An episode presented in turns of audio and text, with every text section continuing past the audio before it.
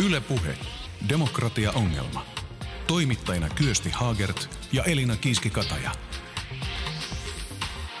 Tämä ohjelma on Demokratia-ongelma ja minä olen Kyösti Haagert. Paneudumme tässä sarjassa yhdessä vakikommentaattorimme demokratia- ja osallisuusasiantuntija Elina Kiiski-Katajan kanssa demokratian haasteisiin ja ratkaisuihin. Tässä neljännessä jaksossa käsitellään lähidemokratian uusia muotoja. Vieraana ovat kaupunkiaktivisti Jaakko Blumberg ja Kuntaliiton tutkimus- ja kehitysjohtaja Jenni Airaksinen. Tervetuloa mukaan. Kiitos. Kiitos. Yle Puhe. Demokratia-ongelma. Elina, ennen kuin mennään keskusteluun, niin kerro meille vähän, että miksi lähidemokratia on juuri nyt kiinnostavaa? No mun mielestä lähidemokratian ainakin pitäisi olla aina kiinnostavaa, koska se koskee kaikkea meidän arkista tekemistä. Se koskee meidän lasten päivähoitoa, koulun käyntiä, koulurakennuksia, meidän terveydenhoitoa, harrastuksia, eli tosi arkipäivän asioita.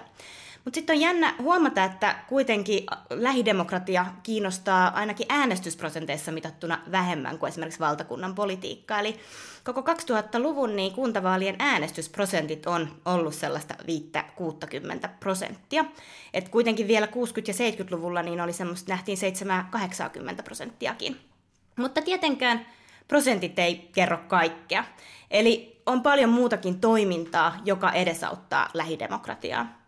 Ja etenkin nyt internet ja sosiaalinen media on luonut ilmapiirin ja mahdollisuudet siihen, että semmoinen paikallisaktivismi tuntuu olevan uudessa nousussa.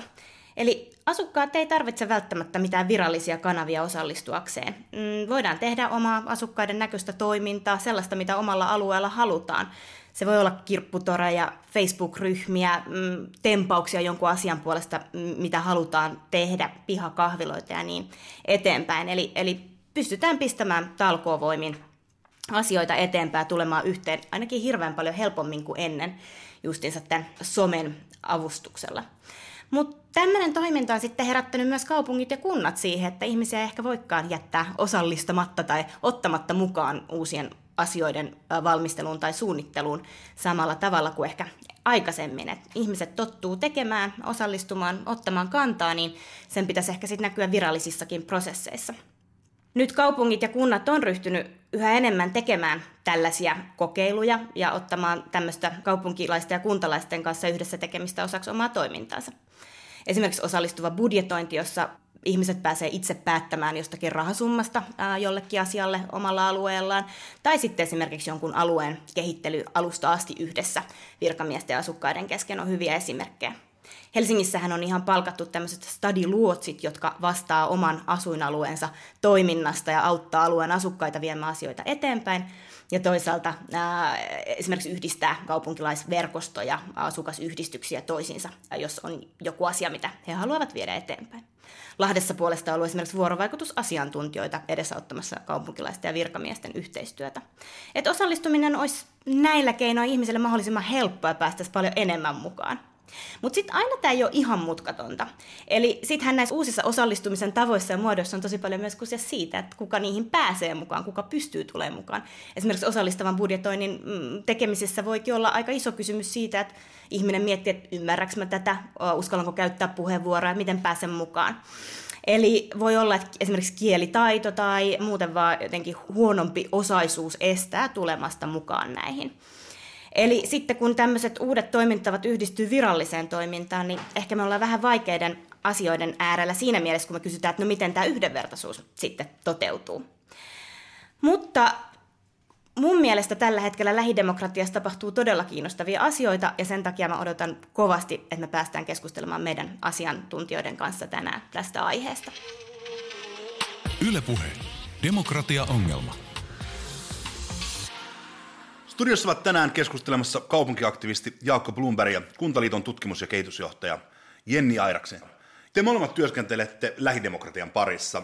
Mitkä, Jenni, on tällä hetkellä lähidemokratian, kaupunkiaktivismin ja kuntatyön kiinnostavimmat trendit?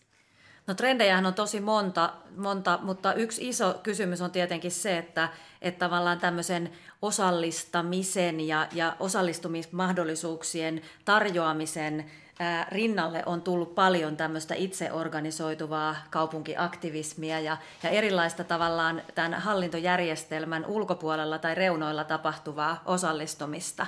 Ja siinä on ehkä, ehkä tavallaan myös sitten se kaikkein suuri haaste, että et nyt yhtäkkiä, kun kunnat, tai kunnat on aina tietenkin oivaltaneet osallistumisen merkityksen ja demokratia on pienissä kunnissa tosi läheistä, mutta nyt, nyt tavallaan on niin monta trendiä yhtä aikaa käynnissä ja ehkä tämä tämmöinen aito moninaistuminen ja aito sellainen pirstoutuminen sen osallisuuden ja sitten toisaalta ehkä semmoinen haaste, että miten me saadaan, saadaan niin hyödyt siitä ja miten se järjestelmä pystyy myös sopeuttamaan omaa toimintaansa on ehkä kaikkein niin tämmöinen polttavin kysymys.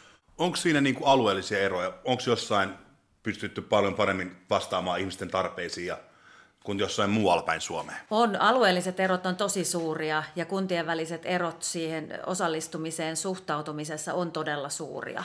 Jotkut äh, kunnat, jotkut jopa alueet on niin perinteisesti jo tehneet tosi paljon yhteistyötä, osin, osin pakosta sen takia, että että siellä on jo niin kuin jossain määrin se julkinen sektori on jo, on jo ehkä vähän vetäytynytkin vastuusta, mutta sitten taas toisaalla ehkä myös hallintokulttuurit jossain määrin niin kuin vaihtelee aika voimallisesti. Et siinä missä tämmöinen asukasraati, asiakasraati on jonkun kunnan ihan arkinen toimintatapa, niin toisaalla edelleen käydään keskustelua siitä, että kuunnellaanko me vaan niitä, jotka huutaa kovimmin ja, ja miten käy, käy niin yhdenvertaisten osallistumisoikeuksien, jos me tota, otetaan vaikkapa vaan vapaaehtois, vapaaehtoisuuden perusteella ihmiset päättämään meille tärkeistä asioista. Miten sä Jaakko itse näet niin kuin kaupunkiaktivistina, että miten tällainen toiminta, mitä sä itse teet, kuten esimerkiksi katufestivaalit, kun kaikkea muutakin kuin lähikirppiksiä ja sosiaalisen median ryhmien kautta tapahtuvaa toimintaa, niin miten tämä tekeminen on kytköksissä demokratiaan? No onhan se aika läheisesti ja, ja, ja tota, ihmiset haluaa niin kuin muita tapoja vaikuttaa, se pelkästään se äänestäminen ei riitä. Ja, ja tietysti niin kuin, tämä on mielenkiintoinen ilmiö sinänsä, että tämä aluksi lähti nimenomaan sieltä ihmisistä, että ihmiset alkoi vaatimaan, että ne he pääsevät mukaan tekemään kaupunkia sen, sen näköiseksi kuin haluavat. Ja, ja tavallaan sen jälkeen sitten täällä, täällä alettiin Helsingissäkin reagoida siihen, että tässä pitää niin kuin lähteä tukemaan tätä toimintaa. Ja, ja sitten taas niin kuin ehkä toisessa kaupungeissa jopa on vähän niin kuin toisinpäin käynyt, että siellä ollaan havahduttu, että hei, että tällaista tapahtuu, että me halutaan myös tätä meidän kaupunkiin. Ja, ja sitten sitä on lähdetty tukemaan. Mutta, mutta kyllähän se niin ehdottomasti, siis kysehän loppupelissä siitä, että meillä on yhtäkkiä työkalut, joilla me pystytään osallistumaan ihan eri tavalla kuin ennen ja, ja tavallaan sen takia myös sen demokratian pitää muuttua, sen, sen pitää antaa uusia osallistumisen työkaluja. Se ei riitä enää vaan se äänestäminen. Sä Jenni näytit tässä niin kuin nyökyttelevän samalla kuin Jaakko puhui, niin miten sä itse näet, kun sä työskentelet kuntaliitossa, niin millä tavalla kaupunkiaktivismi on muuttanut suomalaista lähidemokratiaa? Kyllähän se muuttaa sitä, on muuttanut jo ja muuttaa koko ajan. Helsinki on ehkä hyvä esimerkki siitä, että täällähän on, on hyvin pitkään toimittiin aika perinteisessä virastorakenteessa, jossa oli aika itsenäiset tämmöiset hallintotoimijat, ja eikä välttämättä niin kuin oltu kauhean kiinnostuneita siitä, että että mikä se asukkaan näkökulma siellä on. Että oltu, oltu sillä tavalla ehkä niin kuin viranomaisuskovaisia jopa. Että on ajateltu, että kyllä niin kuin koulutettu ihminen tietää, mitä asukas tarvitsee. Ja nyt taas, niin kuin, kun katsoo Helsinkiä, miltä Helsinki näyttää niin kuin ulospäin, varsinkin nyt sitten ehkä, ehkä niin kuin brändinsä puolesta, niin siellä on todella olennaiseen rooliin nostettu osallistuva budjetointi, osallisuusmalli, tämän tyyppiset asiat. Suurin haaste mun mielestä on se, että, tota, että kun meillä, että mikä on sitten ihan oikeasti se valta muuttaa niitä niin kuin perustavaa laatuisia rakenteita. Että onko meillä sitten kuitenkin tavallaan, että, että me annetaan, niin kuin kaupunki vähän niin kuin antaa nyt sitten mahdollisuuden versus sitten se, että se on aidosti yhteiskuntaan muovaava ja muuttava voimavara, se kansalaisaktivismi. Että sitä mä vielä niin kuin odotan, että se, se vielä niin kuin muuttuu se, että me ei vaan niin kuin anneta mahdollisuutta, vaan me otetaan ihan tosissaan se viesti, mikä sieltä kentältä tulee. Joo, siis tuossa to, mä, mä oon ihan samaa mieltä ja niin tällä hetkellä se kuitenkin vielä on vähän sellaista virkamieslähtöistä, eli mietitään, että miten me saadaan asukkaat osaksi tätä meidän virkamiesajattelua. Niin, kun se on tavallaan niin kuin asukkaiden kaupunki Niin, kuitenkin, niin että et, et, et, et, tavallaan mä niin kuin kaipaisin vielä siihen niin kuin freesimpää ajattelua, että oikeasti niin kuin mietitään kokonaan uusiksi tämä juttu, että miten, miten me voitaisiin tehdä tämä yhdessä sen sijaan, että tavallaan lähdetään sitä vanhasta systeemistä. No, oletteko te nähnyt, että jossakin oltaisi jo siellä? Onko teillä esimerkkejä maista tai paikoista, jossa ollaan onnistuttu hyppäämään ikään kuin semmoiseen uuteen aikaan, jossa aidosti yhdessä mietitään ja ei, ei lähdetä ihan sieltä virkamiehen äh, jalosta ajatuksesta, että otamme teidät mukaan. Onko teillä esimerkkejä tästä? No esimerkkejä, nyt suoraan en, en tavallaan pysty mitään niin kuin esimerkkikaupunkia antamaan, mutta voin sanoa esimerkiksi, että Hollannissa ja Tanskassa ollaan tietyllä tavalla niin kuin kaupungin osia ja niiden kehittämistä annettu ehkä niin kuin avoimemmin kaupunkilaisten käsiin. Mutta tästä täytyy myös muistaa se, että meillä on paikallishallinnon traditio ihan hirveän, perinne on hirvittävän vahva. Meillä on paikallistasolla hoidettu kaikki ne asiat, mitkä hirveän monessa muussa maassa hoidetaan aluetasolla tai jopa valtiotasolla. Et meidän paikallishallinnot ei ole ollut mitään tämmöisiä niinku, niinku torijuhlia järjestäviä, niinku istutuksista vastaavia. Pormestareilla ei ole niinku tärkein oikeus, ei ole vihkioikeus vaan että meidän kunnat on vastuussa sosiaali- ja terveyspalveluista, maankäytön suunnittelusta, kouluista, jättimäisistä kokonaisuuksista. Sen takia meidän suomalainen yhteiskuntajärjestelmä voi olla kansalaisosallistumisen takapajula. Se on tavallaan johtuu siitä, että meillä on ollut niin vahva rooli sillä kunnalla ja kaupungilla. Ja tavallaan sitä roolia ei ole uskallettu antaa, kun me on ajateltu jotenkin, että ei ne kansalaiset tätä osaa, kun onhan ne monimutkaisia hyvänen aika. Mutta mitä mieltä sä Jenni oot, koska esimerkiksi Ranskassahan on, on todella pieniä kuntia, niitä on todella paljon. 36 000. Ja siellähän pormestari on vähän tällainen, että jos, ja hyvä esimerkki on myös esimerkiksi vaikka, vaikka Belgia, että jos käyt Brysselissä kaksi korttelin, niin saatkin virallisesti eri kunnassa. Ja siellähän kunnan isän rooli on vähän tällainen seremoniaalinen. Niin tota, onko sun mielestä niin kuin vaara siinä sitten, että jos me tuodaan tämmöistä lähidemokratian piirteitä, niin se jollain tavalla rampauttaa sen kunnan perustehtäviä? No ei mun mielestä sitä pelkoa ole, mutta se on tavallaan ehkä mun mielestä, että vaikka me todetaan, että me ei välttämättä olla tässä kansalaisaktivismissa ja lähidemokratiassa ja osallisuudessa niin mallimaa, niin me ollaan monessa muussa asiassa hitsi hyvä mallimaa. Että se paikallistaso taas on niin kuin ollut aika lähellä kansalaista. Meillä on niin hyvin pieniä kuntia, jossa jokainen tuntee jokaisen valtuutetun, saati sitten kunnanjohtajan. Mutta että ehkä, mä en pelkää missään nimessä, en pelkää rampauttamista, en. Mutta että tavallaan mä haluan vaan ymmärtää sitä, että meidän järjestelmä avautuu hitaasti ja muuttuu hitaasti ihan syystä. Mua jäi kiinnostamaan just tässä tämä niinku pystyminen. Jaakko, kun sä teet näitä kaupunkiaktivismi, äh, kaupunkiaktivismin kanssa töitä, niin näetkö että siellä kiinnostaa myös semmoista asiat kuin maankäyttö vaikkapa?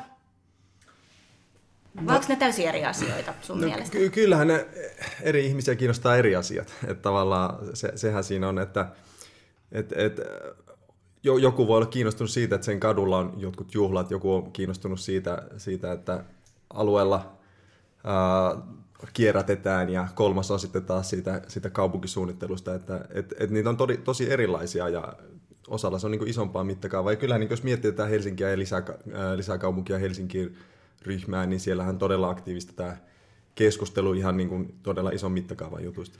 Lisää kaupunkia Helsinkiin on siis sellainen Facebookissa oleva ryhmä, missä keskustellaan just tosi paljon Helsingin maankäyttöön liittyvistä asioista. Esimerkiksi siellä puhutaan nyt näistä kaupunkipulevardeista ja mihin kohti Helsinkiä pitäisi kaavoittaa lisää asutusta ja tällaista miten tällainen, niin kuin, niin kuin vähän, vähän aika, tek, se on aika, itse vähän tämmöinen niin teknokraattinen ryhmä, missä on aika paljon asiantuntijoita ja ihmisiä, jotka on niin kuin itse jo työnsä puolesta näissä asioissa aika paljon niin kuin tekemisissä ja kiinnostusta löytyy, niin mikä on sitten vaikka esimerkiksi tällaisten teknokraattisten ryhmien ja sitten tällaisten siivouspäivien tai ravintolapäivien välinen niin kuin yhteys? Koska ne tuntuu ainakin itsestä, että ne on aika kaukana toisistaan. No joo, siis siis onhan siellä varmasti paljon ihmisiä, jotka on kiinnostuneita molemmista, mutta, mutta äh, kyllähän se, niin kuin, jos mietitään just tätä lisäkaupunkia Helsinkiin, niin kyllähän siellä on aika niin kuin asiantuntevaa porukkaa. Ja, se, ja siellä tavallaan odotetaan ehkä myös, että, että niin kuin tietää asioista, mutta taas sitten jos miettii siivouspäivää ravintolapäivää, ne on tarkoitettu ihan kaikille. Sinne voi kuka, kuka tahansa osallistua, siellä on lapsesta vaariin niitä, ja eikä tarvitse olla sinänsä kiinnostunut kaupungin kehittämisestä, vaan siitä, että nyt tänä päivänä on hauskaa ja tehdään yhdessä jotain. Mitä ajatuksia tuo Jaakon sanominen herätti sussa Elina? No, sehän on myös vaaleissa ja perinteisemmässäkin politiikassa haaste se, että ihmisiä kiinnostaa hirveän erilaiset asiat. Eli totta kai se varmasti näkyy tässä kaupunki, kaupunkiaktivismissakin siitä, että millaisia piirteitä se saa. Itsekin on näitä ryhmiä joskus seurannut ja aika iso kynnys olisi ehkä osallistua joihinkin keskusteluihin. Että huomaa, että ollaan tosi teknisellä tasolla ja sitten miettii, että no ei tämä hirveän lähelle itseä ainakaan tuu. Mutta toisaalta mä ajattelen, että ainakin jos sitä käydään hirveän avoimesti, että se ei rajoitu pelkkään valtuustosaliin, niin onhan se hieno mahdollisuus ainakin oppia siitä keskustelusta. Ja ne, jotka uskaltaa siihen hypätä mukaan, niin tosi kiinnostava mahdollisuus. Mutta eihän, mutta eihän meidän valtuutetutkaan ole asiantuntijoita. Että kyllähän meidän, vaikka, vaikka käytännössä Suomessa meillä valikoituu, varsinkin isojen kaupunkien valtuustot on tosi koulutettuja ja, ja tosi osaavia. Mutta tosiasiassa se luottamushenkilön tehtävähän pitäisi olla sellainen, että sun tärkein osaamisessa olisi se, että millaista on elää, asua, yrittää yrittää tehdä työtä, olla Helsingissä. Et on, meillä on jopa, niin kuin, tämä teknokraattisuus näkyy myös tässä meidän niin kuin valtuustoprofiileissa ja valtuustojen keskusteluissa. Miten te, Jenni, sillä kuntaliitossa olette sitten pyrkinyt saamaan tällaisia, tätä teknokraattisuutta jotenkin valjastamaan hyödyksi? No siis me ollaan tietenkin, niin meillä on paljon sellaisia niin oppaita ja, ja tavallaan niin työkaluja siihen, miten me saadaan erilaiset ryhmät keskusteleen keskenään. Yksi niin tämän tämän tota, syksyn hittituotteista on tämmöinen osallisuuspeli, joka tosiaan se on vähän niin kuin Helsingin osallisuuspelin kaltainen viritys, mutta sopii niin kuin hyvin erilaisiin yhteyksiin. Se Kerrotko va- meille vähän, minkälainen tämä Helsingin osallisuuspeli no oli? se on sellainen tavallaan niin kuin keskustelualusta, jossa käydään sellaisten slottien ja, ja sitten tämmöisten korttien avulla ää, keskustelua siitä, että mitä osallisuus meille tietyissä asioissa tarkoittaa. Nyt siitä on tullut sellainen hittituote, että sitä, käsit, sitä käytetään niin kuin laajasti, jopa maakunta kuntien valmistelussa, kuntien tulevaisuuden suunnittelussa ja niin edespäin. Että kyllä niin kuin, Tämä tavallaan juuri tämän ymmärtäminen, että erilaisilla ihmisillä, erilaisilla ryhmillä on erilaiset tarpeet myös osallistumiselle, niin on yksi juttu, tavallaan iso kysymys. Että me ei voida niin olettaa, että jokainen ihminen, joka haluaa osallistua, niin se haluaa osallistua jokaiseen kinkeriin ja jokaiseen syvälliseen. Ja tavallaan se on ehkä ollut tämän järjestelmän pulma ollut se, että kun meillä on ollut valtuustot, lautakunnat ja niin edespäin, niin me on ajateltu, että osallistuminen hoidettu, check. Ja sitten me ollaan ajateltu, että ei tässä nyt tarvi, jos ne haluaa jotain touhuta, niin touhutkoo. Elina, kerro. Mä vielä ehkä äh, haluaisin vielä kysyä siitä, että mä kuulen tässä tosi paljon sanan kaupunki, mutta entäs kunnat? Onko meillä, meillä on kaupunkiaktivismi, jos tuntuu, että tapahtuu paljon, mutta onko meillä kunta, kuntalaisaktivismia tällä hetkellä? Miten te näette tämän? On, tosi paljon. Ja siellä on tavallaan niin kuin, Jossain määrin tämä kaupunki, kaupunkijuttu on nyt noussut sen takia, että kaupungeissa on paljon sitä porukkaa. Ne, ne jutut on niin näyttäviä. Se ravintolapäivä niin tyhjentää sen kadun autoista ja täyttää sen, muuttaa sen luonnetta. Isot massat saa aikaan näyttäviä isoja juttuja. Sitten on tietenkin kaupunkien viestintäkoneistot, jotka sitten tuuttaa sen maailmalle, tekee siitä kansainvälisesti merkittävää juttua. Sen sijaan pienet, pienet kunnat, niin ne touhuaa sitä koko ajan. Meillä on monta sellaista ihan talkookunta tyyppistä kuntaa, että kaikki tapahtumat järjestetään talkoilla, jokaiseen kinkeriin tulee paljon porukkaa. Juuri esimerkiksi Laitilan kaupunginjohtaja, tämmöinen pieni kaupunki tuolla lounaisrannikon tuntumassa, niin sanoi, että heillä on niin mahtavaa se, että kun he järjestää ihan mitä vaan, niin kaikki tulee paikalle. Miten, Jaakko, sä itse olet kaupunkiaktivisti, niin miten sä esimerkiksi vaikka, miten sä lähtisit rakentamaan sellaista kaupunkikulttuuria, nyt sanotaan vaikka, nyt vaikka Kannonkoskelle tai Riistavedelle, että se auttaisi jollain tavalla sitä lähidemokratiaa siellä? On, onhan se aika haasteellista ja, ja tosiaan kyllähän sitä niin on sitä aktivismia ja esimerkiksi siivouspäivästäkin mä oon just kuullut, kuullut, että se joissain pienissä kylissä toteutuu niin kuin siellä omalla tavallaan. että se on siellä sitten kaikkien juttu, mutta, mutta se ei tietysti se ei näy samalla tavalla kuin, kuin ehkä Helsingissä. Ja siellä se on ehkä se yksi katu, jolla sitten, sitten pidetään sitä. Mutta siis kyllähän se, se on niin kuin, toi on mun mielestä niin kuin vaikea, multa kysytään tosi usein sitä, että miten me saadaan tänne sitä aktivismia. Ja, ja totta kai se niin kuin lähtee siitä, että niin kuin annetaan, annetaan niitä ihmisille, mahdollisuuksia ihmisille osallistua ja tehdä, ja, ja sitä kautta sitten opitaan. Että kyllähän se on nähnyt täällä Helsingissäkin, että tämä niin kuin tekeminen niin kuin ruokkii tekemistä, että mitä enemmän niin kuin tapahtuu ympärillä, niin sitä enemmän ihmistä alkaa tehdä itse. Ja, ja, ja toinen, mitä, mitä kun usein kysytään, että, no, että miten nämä meidän 18-vuotiaat, että me haluttaisiin ne rupeaisi aktiivisesti kehittämään tätä meidän kuntaa tai tekemään täällä, että no mitäs mahdollisuuksia niillä on ollut, niillä on ollut tähän mennessä, ei varmaan mitään. Et, et just se, että, että jos ihminen on kasvatettu siihen, että, että sillä ei ole mahdollisuuksia vaikuttaa, niin se on aika vaikea sitten yhtäkkiä silleen, nyt rupean aktiiviseksi kansalaiseksi. Tämä on tosi iso kysymys ja tämä on itse asiassa nyt, nyt toi, toi sosiaalinen media on mahdollistanut sen, että nämä tulee näkyväksi nämä tämmöiset yksinkertaiset jutut. Nyt tuli juuri yksi, yksi hitti sellaisesta keskustelussa, jossa Limingan kunnanjohtaja kävi, kävi yhden mopo pojan kanssa keskustelua siitä, että onko kunnalla kaivuri, kun halutaan äh, semmoinen niin crossirata. Mm. Ja kun tämä kundi oli, oli sen verran nuori, että se sanoi, että hän tietää, että on tulossa crossirata, mutta hän ei ole enää mopoikäinen silloin, niin voisiko tätä hommaa ruveta nyt tekemään? Ja sitten se tosiaan se onko kunnalla kaivuri lähti sitten etenemään siellä. Ja siinä sitten Pekka Limingan kunnanjohtaja käy sen kanssa keskustella, on kaivuri, ootamme, mennään. Sama, sama tuli justiin tästä Markus Hirvonen, Juuan kunnanjohtaja, joka rälläs näiden mopopoikien kanssa, kun niistä valitettiin. Siitä tuli iso ilmiö. Tuomas Lohi Kempeleestä keskusteli juuri skeittaamisesta. Et kyllähän tämä, että on WhatsApp-ryhmät ja, ja on Facebookit ja on Twitterit ja kaikki, niin tämähän tekee tästä yhteiskunnasta jo huokosen sillä tavalla, että, että jos, jos nuori tai ryhmä tietää, että – että täällä olisi periaatteessa mahdollisuuksia tällaiseen ja, ja ne viranhaltijat on helposti lähestyttäviä, niin tämmöiset ongelmat tavallaan poistu. Nämä ihmiset kasvavat osallisuuteen, kun niillä on kokemus siitä, että tuota kunnanjohtajaa voi nyhjästä hihasta. Tästä maakunnasta päästinkin hyvin puhumaan vähän sote-uudistukseen ja sen mukanaan tuomiin vaikutuksiin. Tota, osana pakettia on tulossa tämmöinen uusi maakunnallinen hallinto, hallinnon taso kuntien ja valtion väliin. Miten sä Jenni näet siellä kuntaliitossa – että miten tämä vaikuttaa lähidemokratiaan. Eli tuleeko jatkossa sitten asukkaiden oma aktivismi ja sitten hallintohimmelit menemään eri teitä? No, tämä on hyvä, erittäin hyvä kysymys. Kysyit tosin nyt väärältä ihmiseltä, koska olen, tutki, olen tutkinut tätä vuosia ja te ette halua tätä kolmen tunnin luentoa siitä, miten maakuntavaltuusto muuttaa päätöksentekoa. Mä olen tutkinut siis Kainuun tätä tapausta. Mutta sanoisin, että se tulee kyllä muuttamaan osallisuutta monella eri tavalla, koska jos mennään järjestelmään, jossa sote-palvelut – järjestetään ja sitten myös aluekehityksen osalta esimerkiksi työllisyyspalvelut järjestetään siellä maakunnissa, niin maakuntien on otettava erilaisten käyttäjälähtöisten menetelmien kautta ja palvelumuotoilun keinoin ihmiset osaksi niiden tulevaisuuden tarpeiden selvittämiseen. Et ei, ei maakunta pysty selvittämään maakuntalaisten tarpeita ilman, että maakuntalaiset osallistuu. Se, että, että onko ne sitten synkassa kuntien kanssa, niin toivottavasti, toivon totisesti, että ne on. Ja toivon totisesti, että ne niin tiedon muodostus ja tavallaan ymmärryksen rakentaminen on kuntien ja maakuntien yhteinen asia. Sitten mä haluan korjata yhden virheen. Maakunnat eivät tule valtion ja kuntien väliin. Ne tulevat kuntien rinnalle, rinnakkaisiksi toimijoiksi, joita valtio ohjaa hiukan erilaisin välinein. Niille ei tule mitään valtasuhdetta. Maakunnat eivät voi määritellä, mitä kunnat tekevät.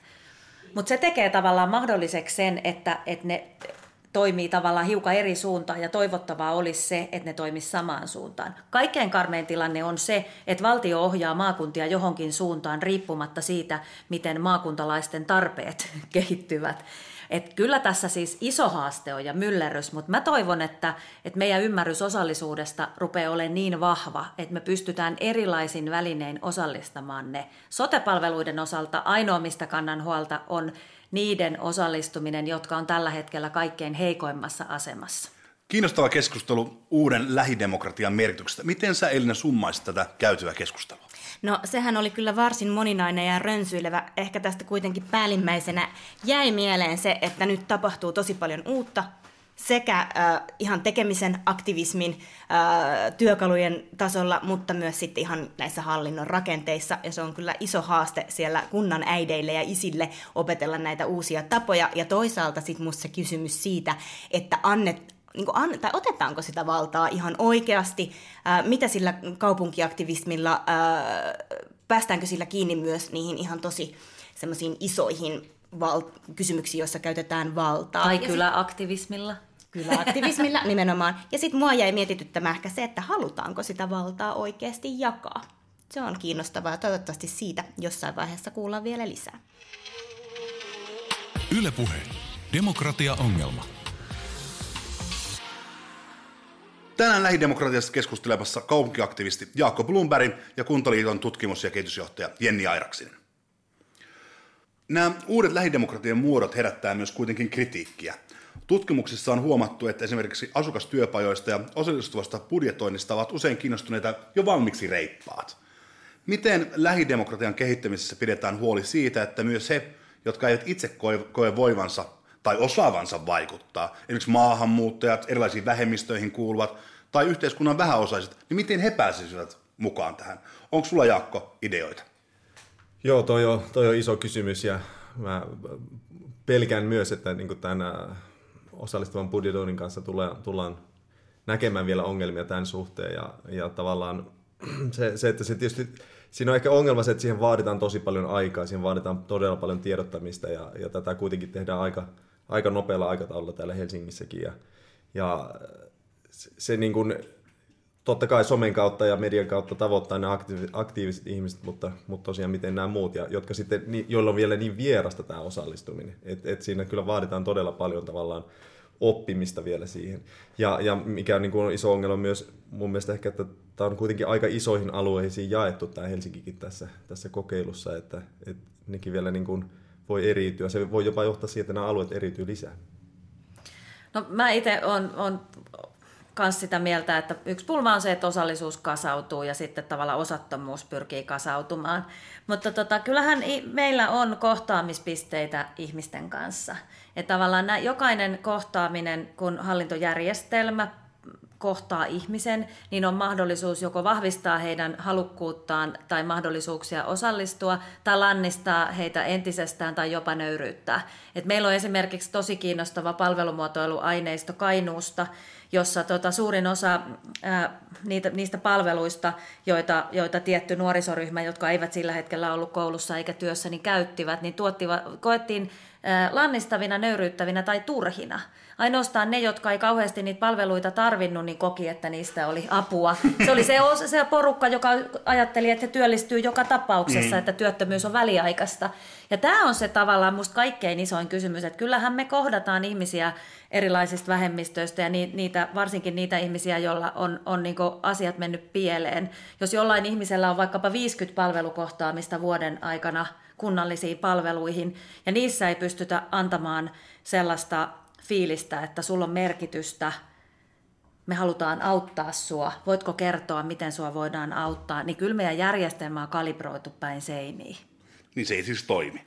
No se ei käytännössä toimi, jos ei se pysty vahvistamaan ihmisten kokemusta osallisuudesta. Ja, ja se on, jos itse tiedätte, millaista on tietyissä palveluissa suunnistaminen, niin siinä itsekin, kun hallintotieteen tohtorina on ja välillä ei meinaa ihan onnistua, niin mietin vaan sitä, että, että tota, miten siellä ihan oikein elävä ihminen selviää. Ja oletko nähnyt, että näissä kaupunkiaktivismin tai kuntaaktivismin, siis yleisesti tämmöisen, että ihminen, ihmiset lähtee itse tekemään jotakin, onko se sun mielestä antanut ihmisille eväitä sitten johonkin tällaiseen niin kuin rohkeammin tulla mukaan tai ottaa paikkaansa, vaikkei sitä olisi aikaisemmin selkeästi ollut? Näetkö tällaista?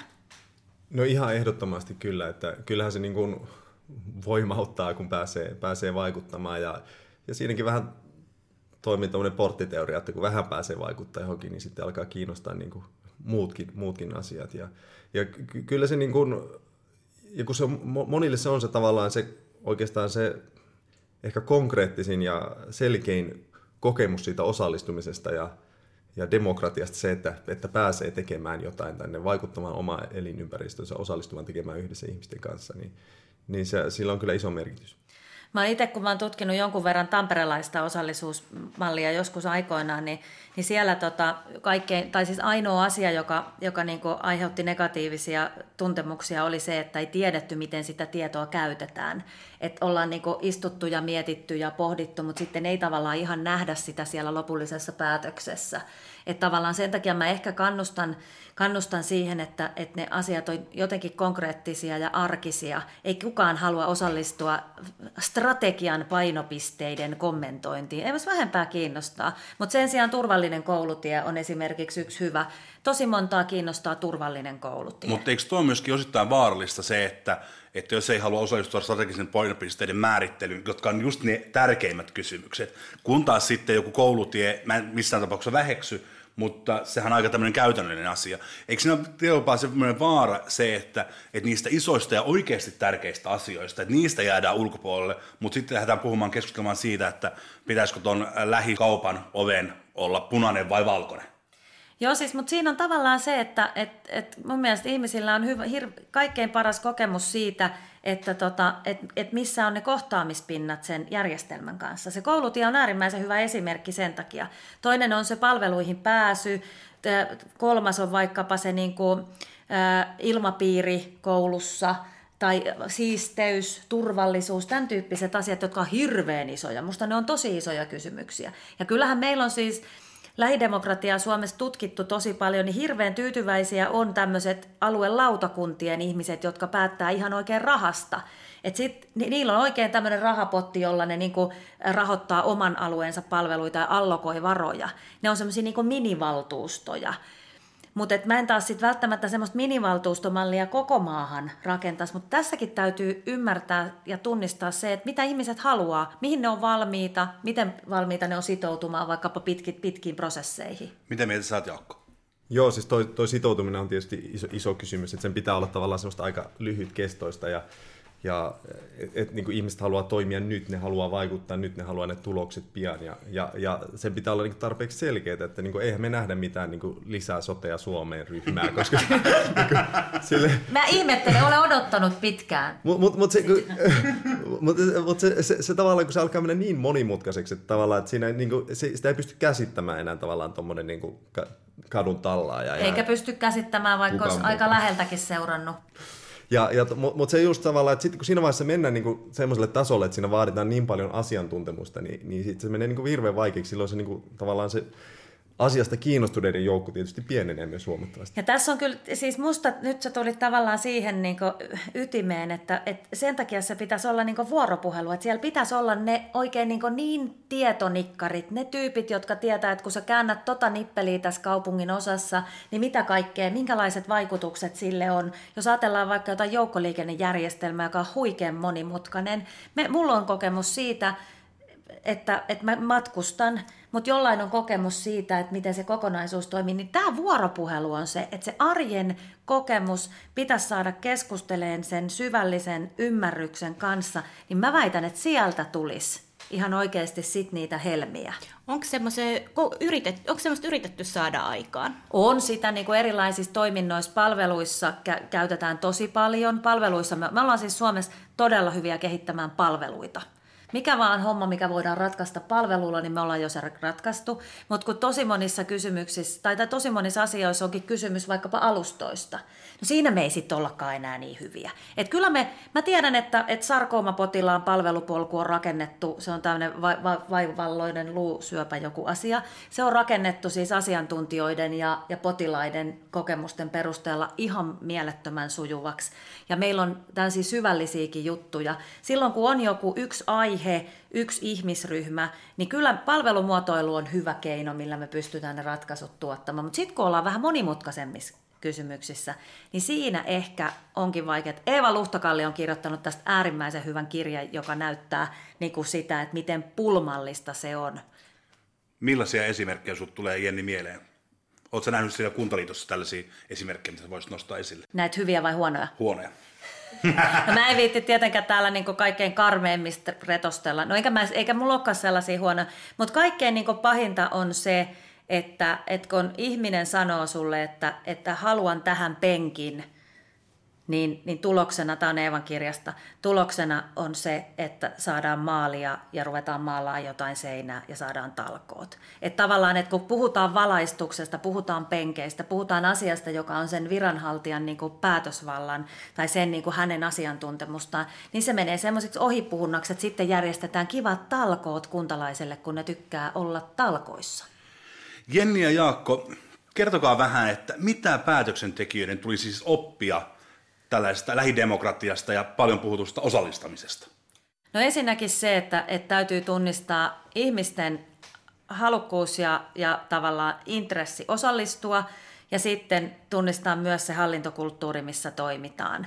Että tavallaan, että jossain kohtaa se on se aluelautakunta, jolla on budjetti, joka on se oikea tapa, ja toisaalla se on sitten joku, joku niin yhteisöllinen yhteisöllisesti kehitetty vaikkapa festivaali, joka saattaa täyttää just sen kolon, mitä ihmiset haluaa. Ja sitten se saattaa myös olla vaikkapa kaupunkisuunnittelu joku monimutkainen juttu.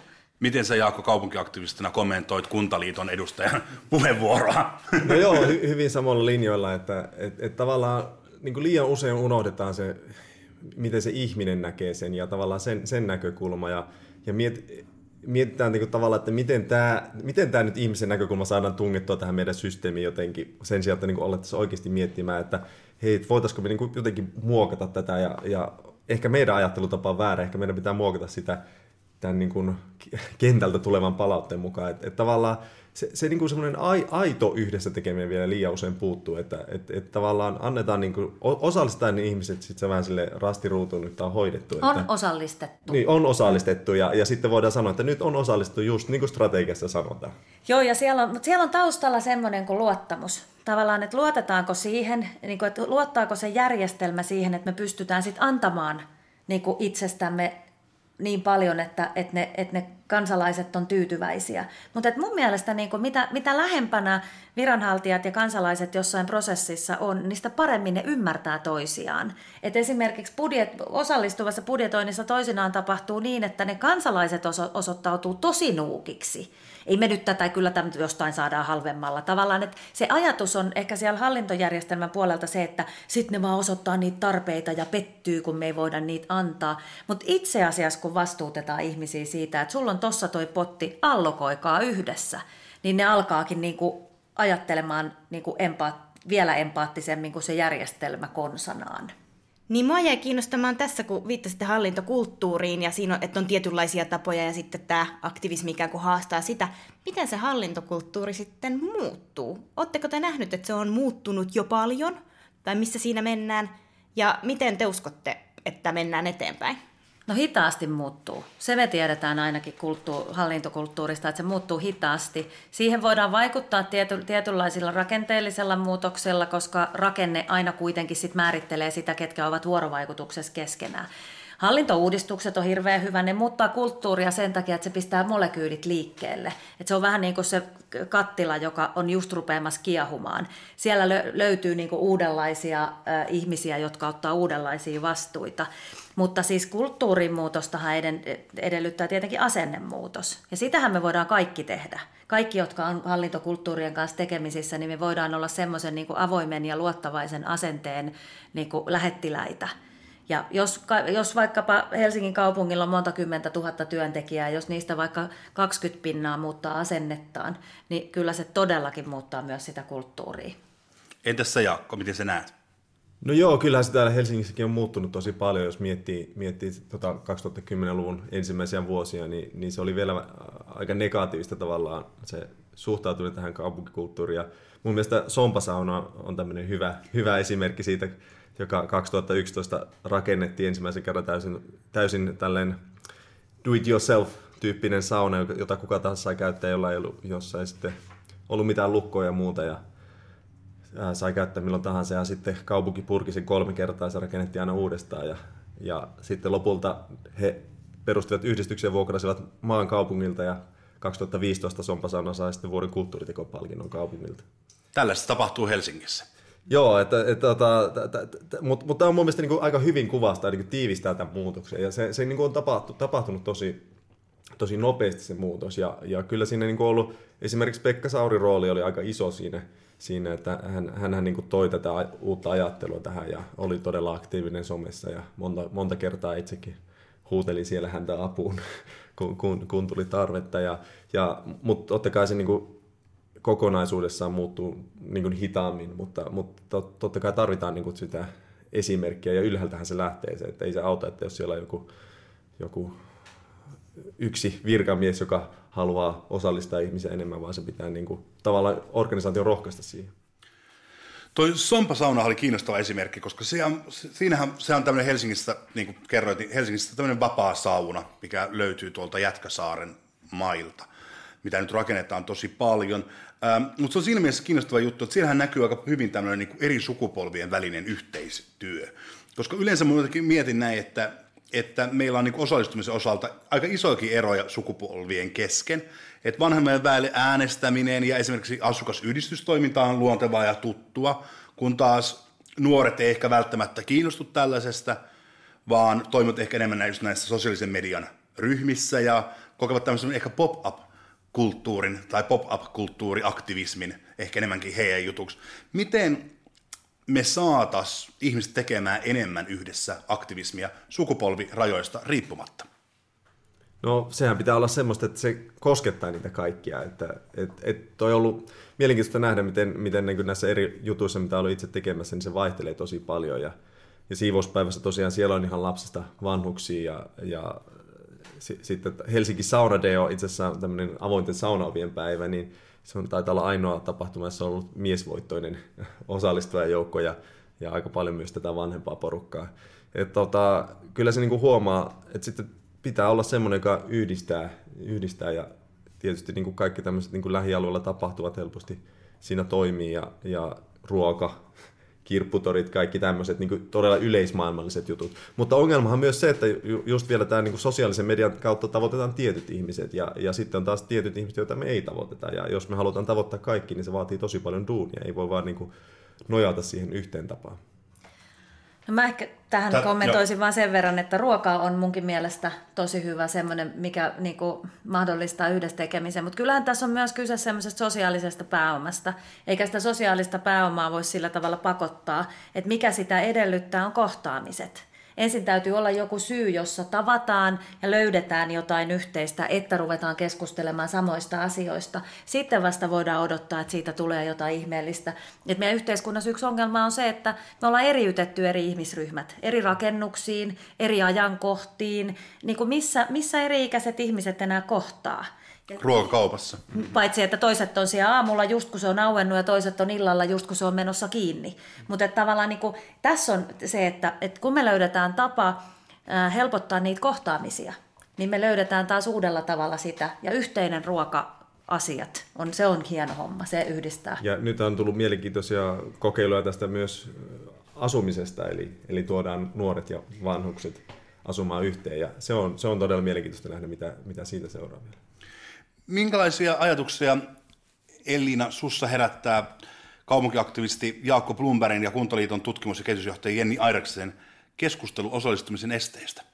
No herättää kyllä ihan teidän tietomäärä valtavaa kateutta. Siis kuulostaa, että olette todella tehneet tosi paljon tämän asian kanssa töitä ja tosi monta uutta näkökulmaa, joita itse tänään sain.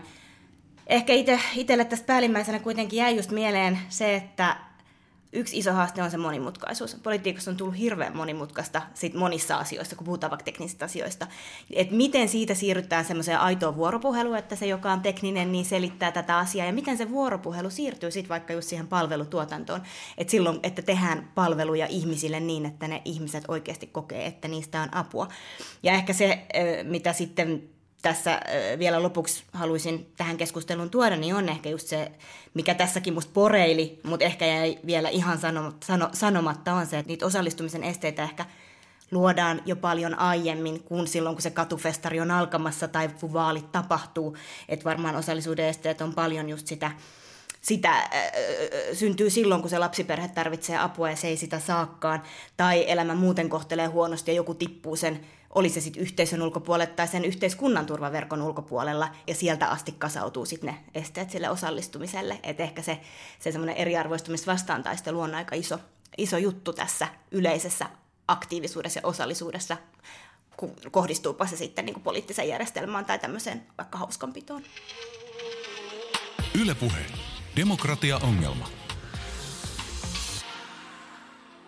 Demokratia-ongelmassa tänään lähidemokratiasta keskustelemassa kaupunkiaktivisti Jaakko Blumberg ja Kuntaliiton tutkimus- ja kehitysjohtaja Jenni Airaksinen. Vanha sanonta kuuluu, että pitäisi ajatella maailmanlaajuisesti ja toimia paikallisesti. Toimitaanko lähidemokratia hommissa maailman mielessä vai ollaanko enemmän tekemissä itselle kivoja asioita? Molempia. Mä sanon heti niin kuin tällä tavalla, koska mä näen, että, että tota, et, et ihmisellä on samaan aikaan tarve olla niin maailman mittakaavassa merkityksellinen ja sitten olla arjessaan kuitenkin jotenkin hyödyllinen. Et mä en näe sitä mitenkään niin kuin, niin kuin toisiaan poissulkevana asiana. Miten sä Jaakko näet? No joo, kyllä mä oon samaa mieltä. Ja siis jos miettii vaikka jotain siivouspäivää, joka muuttaa kaupungit kirpputoreiksi, niin kyllähän siinä siinä niin kuin tavallaan se on hirveän paikallista toimintaa, mutta onhan se niin kuin isommassa mittakaavassa kuitenkin merkityksellistä myös. Et ja, ja tavallaan siinä on tietynlainen ideologia taustalla, että, että, että nyt kulutetaan kestävästi ja, ja, ja säästetään luonnonvaroja ja tavallaan koko maailma voittaa. Ja aika, aika usein niissä kuitenkin on myös taustalla just tämmöistä niin kuin isompaa aatteellisuutta, joka saa vain sitten sen paikallisen muodon. Ja, ja se, se mun mielestä on ollut mielenkiintoista just nähdä, että tavallaan samaan aikaan kun maailma on muuttunut paljon globaalisemmaksi, niin sitten samaan aikaan on, on just tämä, lokaalisuuden äh, vastapaino tullut tähän ja ihmiset on alkanut toimimaan itse paljon enemmän niin kuin hyvin paikallisesti. Jos miettii niin kuin Helsinkiäkin, niin täällä on syntynyt paljon sellaista kaupunginosa aktivismia. Ja, ja et, et, niin kuin ei välttämättä enää ajatellakaan niin, että ollaan helsinkiläisiä, vaan ollaan kalliolaisia, ollaan herttoniemeläisiä, ollaan maunulaisia. Ja, ja, ja siihen suuntaan tämä on menossa mun mielestä niin vielä enemmän, että tavallaan, että, että jos miettii, miettii niin kuin ravintolapäivä, siivouspäivä, jotka niin tavallaan tämmöisiä niin tosi isoja juttuja, mutta sitten oikeastaan nyt mitä niin viime aikoina on, on syntynyt, ne on enemmän ja enemmän paikallisia. Ja, ja jos miettii vaikka Kallio Block Party, joka lähti täältä Kalliosta ja muutti kadut täällä festivaaliksi, niin sitten on tullut Tikkurilla oma ja Herttoniemeen oma ja, ja moniin muihin kaupunkeihin omia. Eli, eli tavallaan se niin leviää tavallaan myös sinne vielä kauemmaksi tästä ytimestä. Kuntaliiton Jenni Airaksen, miten me varmistetaan se, että tällainen uudenlainen lähidemokratia ei ainoastaan tuota hauskanpitoa ja kirpputoreja, vaan sillä voidaan myös aidosti vaikuttaa demokratian kovaan ytimeen, kuten esimerkiksi sosiaali- ja terveyspalvelujen uudistukseen tai vastaaviin isoihin mittaluokan hankkeisiin? No mahdollistamalla erilaisia malleja nimenomaan siinä, että meillä voi olla niin kuin kaupunginosa-lautakuntia, kaupunginosa-valtuustoja tai kylä, kyläparlamentteja ja sitten meillä voi olla tätä niin kuin vapaata kansalaistoimintaa. Että tavallaan mun mielestä ei koskaan pitäisi mennä siihen, siihen retkuun, että me ajatellaan, että nyt me ollaan keksitty tämmöinen hyvä juttu, monistetaan tämä koko Suomeen. Jos me ajatellaan vaikka harvaan asuttuja alueita, niin siellä kylillä on tosi tosi suuri merkitys siinä, että ihmiset saa ihan niin kuin sitä perussellaista turvaa ja palvelua. Ja joiltain osin voidaan jopa arvella, että ei meidän järjestelmä tule selviämään ilman ihmisten aktiivisuutta. Että palkitaan siitä ihmisiä, otetaan heidät niin kuin tosissaan ja, ja tavallaan annetaan mahdollisuuksia vaikuttaa nimenomaan isoihin kysymyksiin palvelurakenteista lähtien, jos heillä siihen on halua. Mutta ei sanota, että jos, jos tässä lähidemokratiassa ei ole budjettia ja strategiaa, niin tämä ei nyt ole sitten tärkeää. No erilaisesti tärkeitä. Ja oikeastaan sen takia, miksi on niin ehkä kanavoitunut kaikkea tämmöisen konkreettisen tekemisen, koska ei ole ollut niitä keinoja vaikuttaa. Että tavallaan, jos se niin on se vaalit tai, tai joku mielipidekirjoitus, niin, niin sitten se tavallaan lähdetään, helposti se jää niin kuin tavallaan siihen, että tehdään nyt jotain hyvin konkreettista, mutta siis tämä osoittaa myös, että ihmiset haluaa osallistua, kun niille vaan annetaan mahdollisuus siihen. Niin, ehkä on itse just miettinyt sitä, että tämä ei nyt ole mikään virallinen hieno käsite kuin sosiaalinen liima, mutta on miettinyt sitä, että miten sitä synnytetään. Et me eletään tällä hetkellä semmoisessa maailmassa, jossa esimerkiksi Suomessa Suomi kaupungistuu voimakkaasti, on paljon paikkakuntia, jotka taistelee sen kanssa, että onko siellä asukkaita. Sitten on sosiaalinen media, luo taas ihan omanlaisiaan, ehkä hankaliakin kysymyksiä siitä, että miten me kohdataan toisiamme. Niin missä on ne paikat, missä me kohdataan toisiamme ja missä luodaan sitä sosiaalista liimaa. Ja silloin on tosi vaikea laskea hintaa sille arvolle, minkä joku esimerkiksi tapahtuma tai lähikirjasto tai lähikoulu voi luoda. Mutta sitten me ollaan aika vaikeiden kysymysten äärellä, koska sille usein sille lähikoululle tulee hinta. Eli miten, mua Jenni ehkä kiinnostaisi kuulla sua, niin nähdäänkö tämmöisen sosiaalisen liiman tai sosiaalisen pääoman, osataanko sen arvoa laskea vaikka kun tehdään budjettipäätöksiä? No ei välttämättä osata, ja se on yksi, yksi sellainen hankaluus, että et niinku, ei ehkä tunnisteta sitä, että et miten vaikeita ne kohtaamiset on siinä ympäristössä, mikä me ollaan luotu. Et kunnat on kuitenkin aika isossa roolissa sen elinympäristön rakentamisessa. Ja jos se ympäristö on sellainen, joka ei mahdollista kovin monenlaisia sosiaalisia kohtaamisia, jos ei ole tiloja, joissa saa hengata, varsinkin jos puhutaan nyt niin kuin tästä meidän ihanasta ilmastosta, että se ei ympärivuotisesti tuossa niin ulkona tapahdu, niin on se sitten tavallaan vähän hassua ajatella, että se niin kuin hypätään sitten suoraan sinne yhteisöllisiin toimintamalleihin. Ja, ja niitä mä niin kaipaisinkin hyviä esimerkkejä siitä, miten luodaan ää, hyviä kohtaamisia ihmisten välille. Mutta kyllä siinä yhtenä isona on myös se, että meidän niiden kunta- ja kaupunki rakenteiden pitää avautua. Että, että me, ne meidän niin luottamushenkilöt ja viranhaltijat, niin niiden pitäisi näkyä siellä, missä ihmiset ovat. Ja niiden pitäisi olla niitä, jotka niin kuin, luo uutta ymmärrystä niistä tulevaisuuden mahdollisuuksista ja toivosta.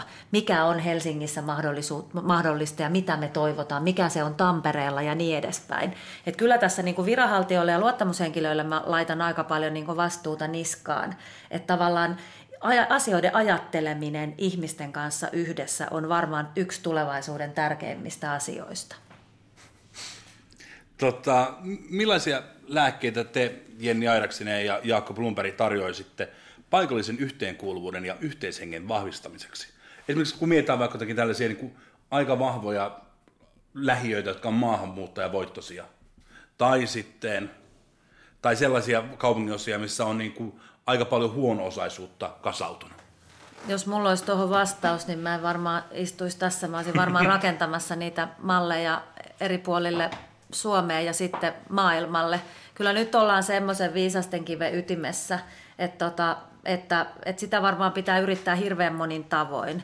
Ja jossain määrin ehkä tämä on meidän niin kuin, tämän hyvinvointivaltion rakenteen niin kuin, sivuvaikutus on se, että me ollaan ajateltu, että ei ihmisten tarvitse pitää huolta toisistaan, kun järjestelmä pitää. Järjestelmä on se turvaverkko.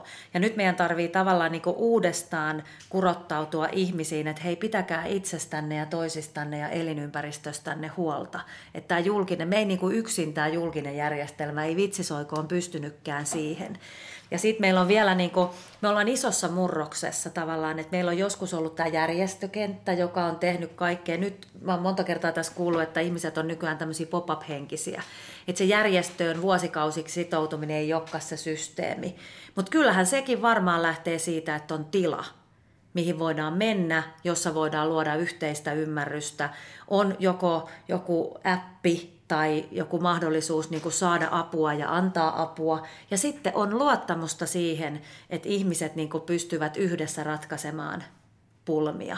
On jotain hyviä projekteja lähivoimalla ja sen tyyppisiä, jossa ihmiset on itse ruvennut ihan aidosti kehittämään sitä omaa elinympäristöönsä ja sitten siinä on syntynyt niinku sivuvaikutuksena sitä yhteisöllisyyttä.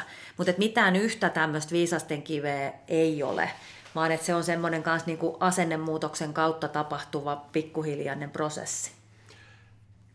Joo, noi kohtaamispaikat, niin nehän on ne, mitä me tarvitaan, ja, ja kun meillä tämä ilmasto nyt on, mitä on, niin me, me ei hengailla tuolla pitkin, pitkin katuja, ää, niin me, niitä pitää niin kuin luoda, ja, tota, ja se on ehkä ongelma myös, että ne on usein niin kuin luotu tietyille ryhmille. Meillä, on, meillä on lasten paikat, meillä on nuorten paikat, mm sitten, sitten meillä on vanhusten paikat. Ja, eli, niin, niin, niin, niin että täällä on hirveä, meillä on Suomessa hirveän vahva tämmöinen jaottelu, että, niin kuin, että, että näin, ikinä niin näitä ihmisiä oikein tuoda yhteen.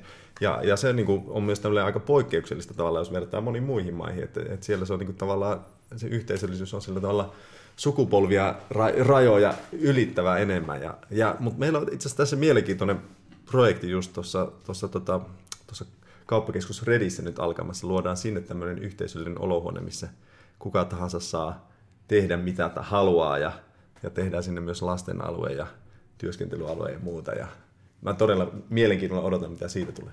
Tällaista Helsingissä. Keskustelu lähenee loppua. Elina, miten sä summaisit tätä?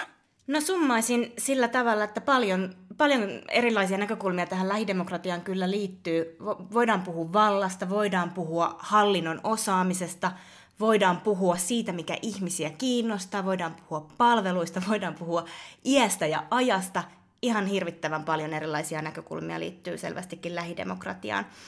Uh, mutta jotenkin jäi puhuttelemaan toi, että asioiden ajatteleminen ihmisten kanssa on yksi tärkeistä taidoista, joita tullaan tulevaisuudessa tarvitsemaan. Ja sä sanoit, Jenni, että se liittyy siihen niin kuin kunnissa ja kaupungeissa, mutta mun mielestä se on myös kansalaisen vastuu. Että meidän pitää oppia ajattelemaan asioita yhdessä muiden kanssa, on ne sitten hallintoviranomaisia tai kanssakansalaisia, ja haluta kunnianhimoisesti kehittää meidän omaa, omaa elinympäristöä tai osallistua demokratiaan. Mä pidän sitä itse tosi tärkeänä.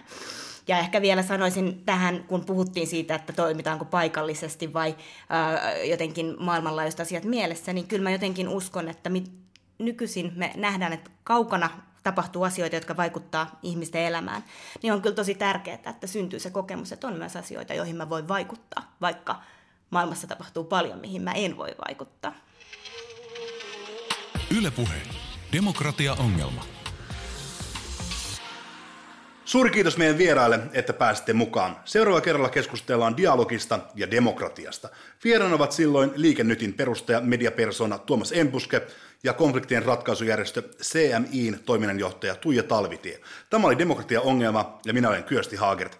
Demokratia uskoa, rakkaat kanssakansalaiset. Ylepuhe. Keskiviikkoisin kello kolme. Ja Yle Areena. Demokratia-ongelma. Toimittajina Kyösti Haagert ja Elina Kiiski-Kataja.